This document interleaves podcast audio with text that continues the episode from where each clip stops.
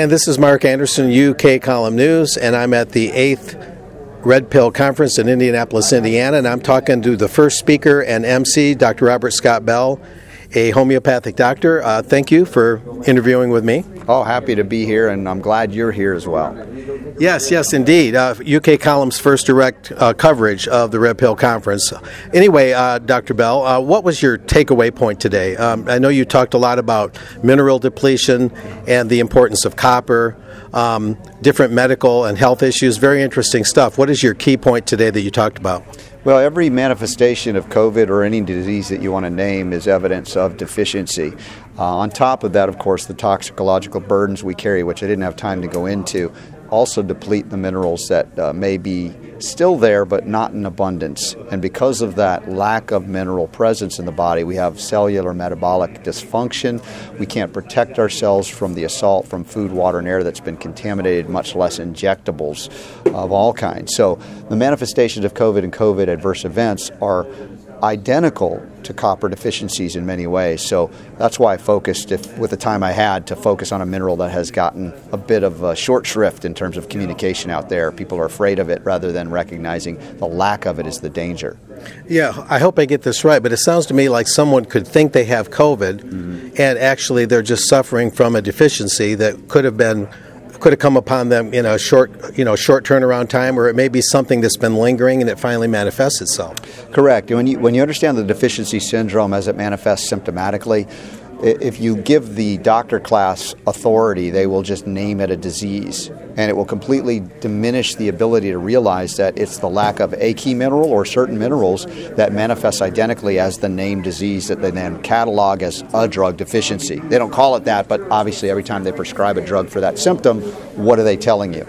Nothing about the, the dietary mineral presence or absence within your body that would manifest identically. So we have a, a system that is so corrupt in terms of allopathic pharmaceutical medicine, they completely miss the reality and then they blame germs, for instance, viruses, etc. Whereas that's a, a fiction that becomes reality because we believe it, not because it's necessarily real. That's key. I've, I've heard different theories like a germ is more opportunistic. It's not that they don't exist, but they're really, uh, they feed upon a weak body that's already been weakened for other reasons. Would that be accurate, or are germs even less of an issue? Well, if germs were deadly, we would all be dead. There's no explanation for life because we've got more quote unquote germs in our bodies than we have cells, human or mammalian cells.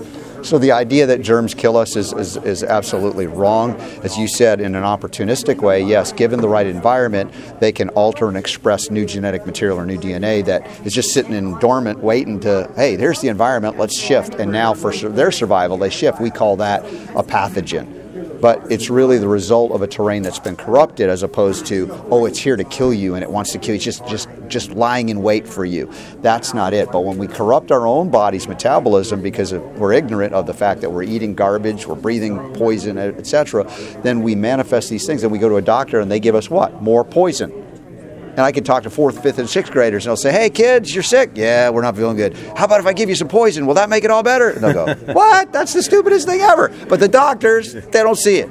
I'm like, okay, fourth graders are smarter yeah, it's interesting. It seems to me like in the age of COVID, you know, we're, we're almost living at a time where it's going to be like before Christ, after Christ, before COVID, after COVID, right? It's, it's getting ridiculous. Seems like that you could go have a PCR test, it'd give you a false positive, mm-hmm. and you went and got the test because you weren't feeling well, and oh, maybe I'm getting COVID, but all along you just have these.